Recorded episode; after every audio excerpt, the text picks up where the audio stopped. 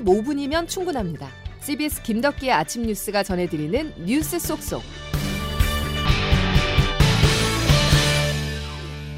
여러분 안녕하십니까? 2월 23일 김덕기 아침 뉴스입니다.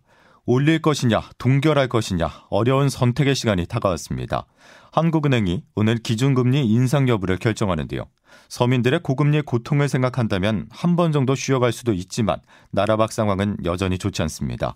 특히 미국 연방준비제도의 긴축 행보가 장기화할 수 있다는 주장이 다시 고개를 들고 있는데요. 미국과 금리 차를 감안한다면 한국은행이 가만히 있을 수는 없죠.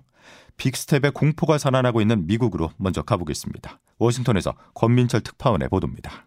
2월 1일 끝났던 연방준비제도 연방공개시장위원회 의사록이 오늘 공개됐습니다. 당시 만장일치로 0.25%포인트 금리 인상이 결정됐음에도 금융시장은 뒷이야기를 주시했습니다. 최근 미국 경제가 예상보다 활력이 넘쳐 다음 공시위가 벌써 주목받는 때문입니다. 당시 공시위원들은 금리 인상 속도를 늦추는 것이 최선이라는데 의견을 함께했습니다. 그러나 토론 과정서 일부 이견도 나왔다고 합니다. 일부 위원들이 0.5%포인트 인상에 찬성 또는 동조했다는 겁니다. 이들 매파들은 더 큰 폭의 인상이 연준의 물가 목표 범위 도달에 빠르게 근접시킬 수 있다고 주장했습니다. 바로 이 대목이 오늘 미국 금융시장에 작은 파문을 일으켰습니다. 의사록에 대한 블룸버그 분석가의 반응입니다. 인플레이션이 여전히 뜨거운 상황에서 경기가 둔화돼도 금리를 더 올려야 한다는 느낌으로 다가왔습니다. 그래서 금리 인상 속도를 높일 수도 있어 보입니다. 이 같은 긴축 심리로 뉴욕 증시는 의사록 발표 전 상승세였다가 하락 마감했습니다. 뉴욕 유가도 6거래일 연속 하락했습니다. 최근 강세였던 달러 가치는 또다시 0.36% 올랐습니다. 그러나 미국 금융시장 전반으로는 0.25%포인트 금리 인상 속도가 유지될 거라는 믿음이 아직까지는 굳건합니다. 워싱턴에서 CBS 뉴스 권민철입니다.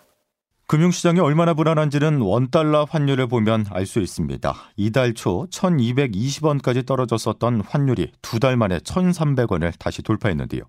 한국은행 통화정책을 둘러싼 셈법이 한층 더 복잡해진 이유입니다. 그럼에도 시장에서는 금리 동결 쪽에 그러니까 물가 잡기보다는 경기 침체 쪽에 무게가 실립니다. 그 배경 윤진아 기자가 설명해 드립니다. 이번 달 기준금리를 결정하는 한국은행 금융통화위원회 회의는 오늘 오전 9시 열리고 10시 30분쯤에는 통화정책 방향문이 나옵니다. 여기서 기준금리가 3.5%로 동결된다는 결정이 나올 것이라는 게 시장의 대체적인 전망입니다. 회복세를 보이는 글로벌 경제와는 달리 우리 경제는 둔화 양상을 보이고 그간 이어졌던 금리 인상의 효과도 점검할 필요가 있다는 게 동결 근거로 예상됩니다. 들뜬 시장이 출렁대겠지만 곧바로 11시쯤 한국은행 이창용 총재의 기자간담회 발언이 나오면 변동성이 통제될 것으로 보입니다.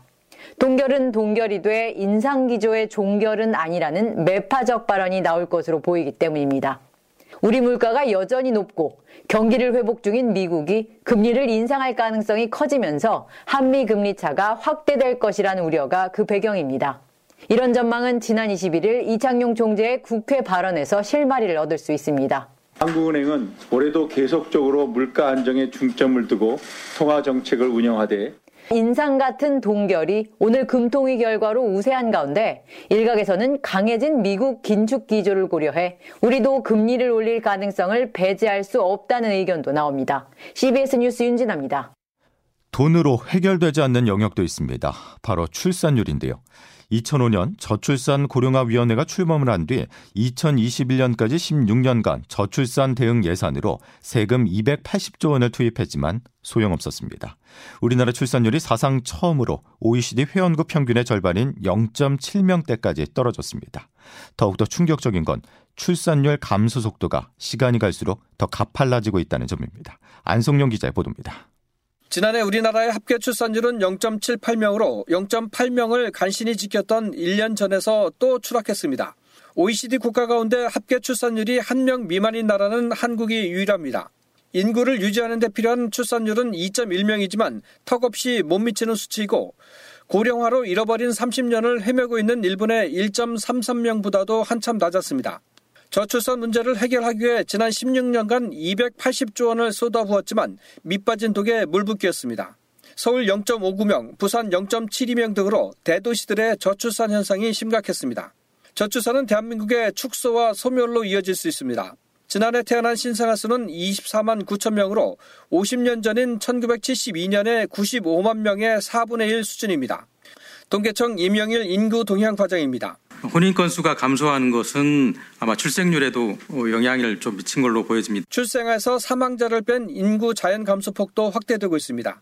2020년에 3만 2천 명, 2021년에 5만 7천 명 줄더니 지난해에는 12만 3천 명이 감소했습니다.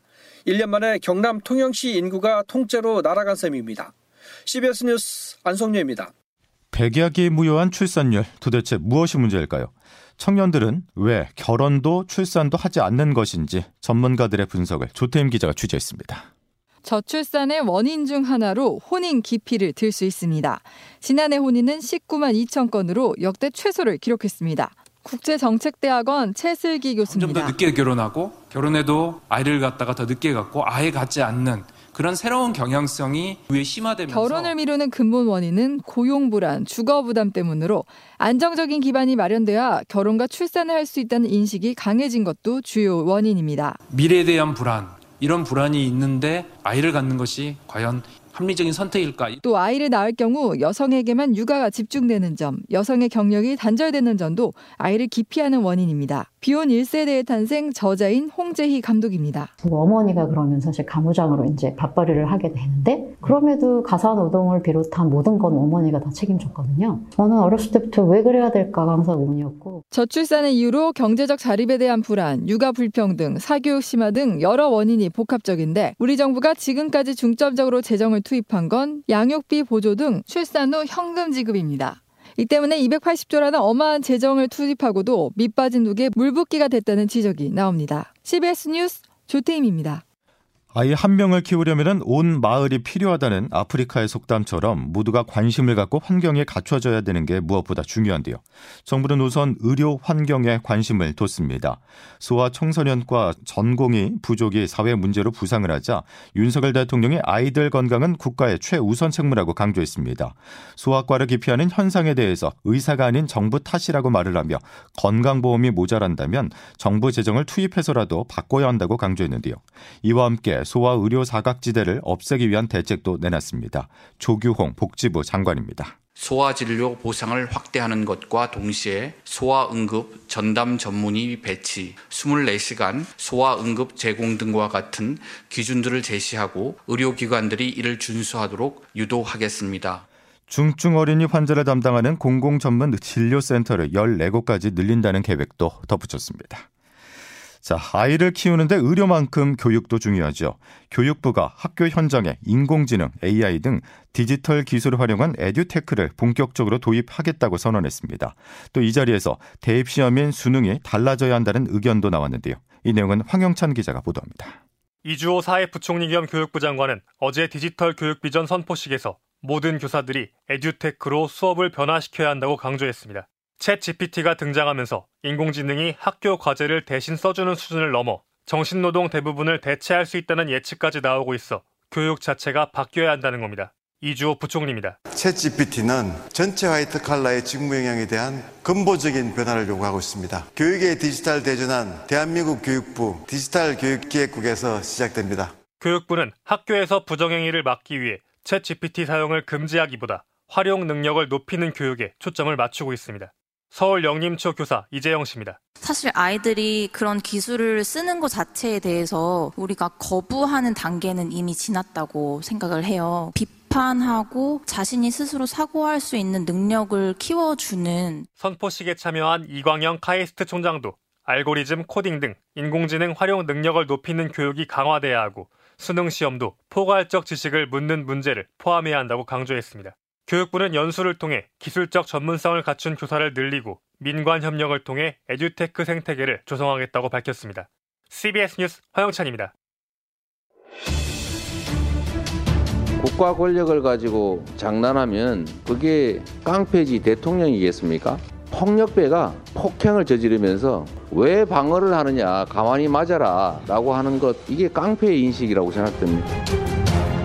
대통령을 향한 공격적인 수식어와 거친 막말이 난무할수록 의심만 더해질 뿐입니다. 결백하다면 자진 출두해 영장 실질 심사 받으면 그만입니다. 압도적인 다수로 부결이 될 거라고 저는 확신을 하고 있습니다. 표 사퇴를 주장하던 중진 의원까지 반드시 부결시켜야 한다고 태세 전환을 했다고 하니 누구 하나 옳은 말을 할 수 있는 분위기는 아니었던 것 같습니다. 민주당 의원들을 보면 사탕 꼬임에 넘어가 유괴범에게 끌려가는 어른 나이를 보는 것만 같습니다. 체포동의안 표결을 앞둔 민주당 이재명 대표가 대통령을 깡패, 검찰을 폭력배에 비유하며 원색적인 비난을 쏟아냈습니다. 국민의힘은 당을 방탄마기로 삼고 장난을 하면 명백한 범죄 혐의자이지 대표겠느냐고 맞받았는데요. 그리고 검찰은 경기도청에 대한 압수수색을 단행하며 이 대표의 또 다른 의혹인 대북 송금 사건의 속도를 높였습니다. 김중호 기자입니다. 쌍방울그룹의 대북 송금 의혹을 수사 중인 수원지검 형사 6부는 어제 경기도 수원시와 의정부시에 있는 경기도청 남북부청사와 경기도의회에 수사관 등을 보내 관련 자료를 확보했습니다. 이전 부지사가 근무했던 옛 평화부지사실을 비롯해 비서실과 평화협력국, 도의회 농정해양위원회와 기획재정위원회 등 10여 곳이 대상이었습니다. 검찰의 압수수색 과정에서 김동연 현 지사의 업무용 컴퓨터를 놓고 신경전이 펼쳐지기도 했습니다. 김 지사는 자신의 페이스북을 통해 지금 청사로 도청을 이전한 것은 22년 5월이고 컴퓨터는 취임한 7월부터 사용한 새 컴퓨터라고 지적했습니다. 이전 부지사 의혹과 전혀 상관없는 컴퓨터라며 검찰의 악의적인 압수수색이라고 주장했습니다. 이전 부지사는 쌍방울 그룹으로부터 억대의 뇌물을 받은 혐의로 구속 기소된 상태며 김성태 전 쌍방울 그룹 회장에게 경기도 스마트팜 사업비 500만 달러를 북한에 대납해달라 요구한 의혹도 받고 있습니다. 검찰은 어제 압수수색과 함께 이전 부지사와 김성태 전 회장의 대질신문도 진행했습니다. 한편 대장동과 성남FC 의혹으로 체포동의안 국회 본회의 표결을 앞둔 이재명 민주당 대표는 오늘 기자회견을 갖고 자신에게 제기된 의혹 전반에 대해 해명할 예정입니다. CBS 뉴스 김주호입니다.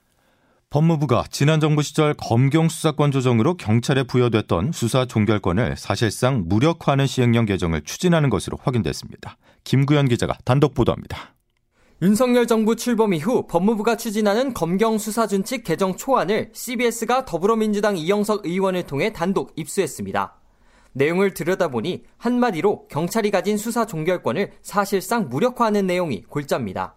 현행 준칙은 경찰이 검찰로 송치한 사건에 대해 추가 수사가 필요한 경우 원칙적으로 경찰의 보안 수사를 요구하도록 했는데 이 원칙을 뒤집어 검사가 직접 보안 수사에 나서도록 길을 열어줬습니다.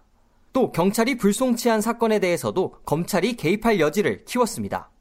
검사가 추가 수사가 필요하다고 판단하면 경찰에 재수사를 요청하고 재수사가 제대로 이루어지지 않을 경우 검찰이 사건을 넘겨받아 직접 수사할 수 있도록 한 겁니다.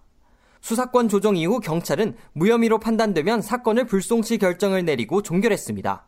하지만 법무부 개정안대로라면 경찰이 무혐의로 판단한 사건도 언제든 검찰 판단에 따라 다시 수사할 수 있습니다. 이대로라면 검사의 직접 수사 범위를 제한하는 법 취지를 정면으로 역행하는 개정안이란 비판이 제기될 것으로 보입니다. 이에 대해 법무부는 기존 제도 시행 후 드러난 여러 문제점을 해소하고 국민이 겪고 있는 피해를 최소화하기 위한 것이라고 밝혔습니다. 법무부는 향후 행정안전부와 협의해 내용을 확정한 뒤 국무회의를 거쳐 공포할 방침입니다. CBS 뉴스 김구현입니다. 김덕기 아침 뉴스 함께하고 계십니다. 기상청 연결하죠. 이수경 기상 리포터. 네, 기상청입니다. 예, 추위가 주춤하자 여지없이 먼지가 말썽이군요. 네, 추위가 풀리면서 오늘 수도권과 충청도, 전라북도 지역의 서쪽 지방의 미세먼지 농도는 나쁨 수준을 보이겠습니다. 내일도 역시 공기질이 좋지 않을 것으로 예상돼 주의가 필요하겠는데요.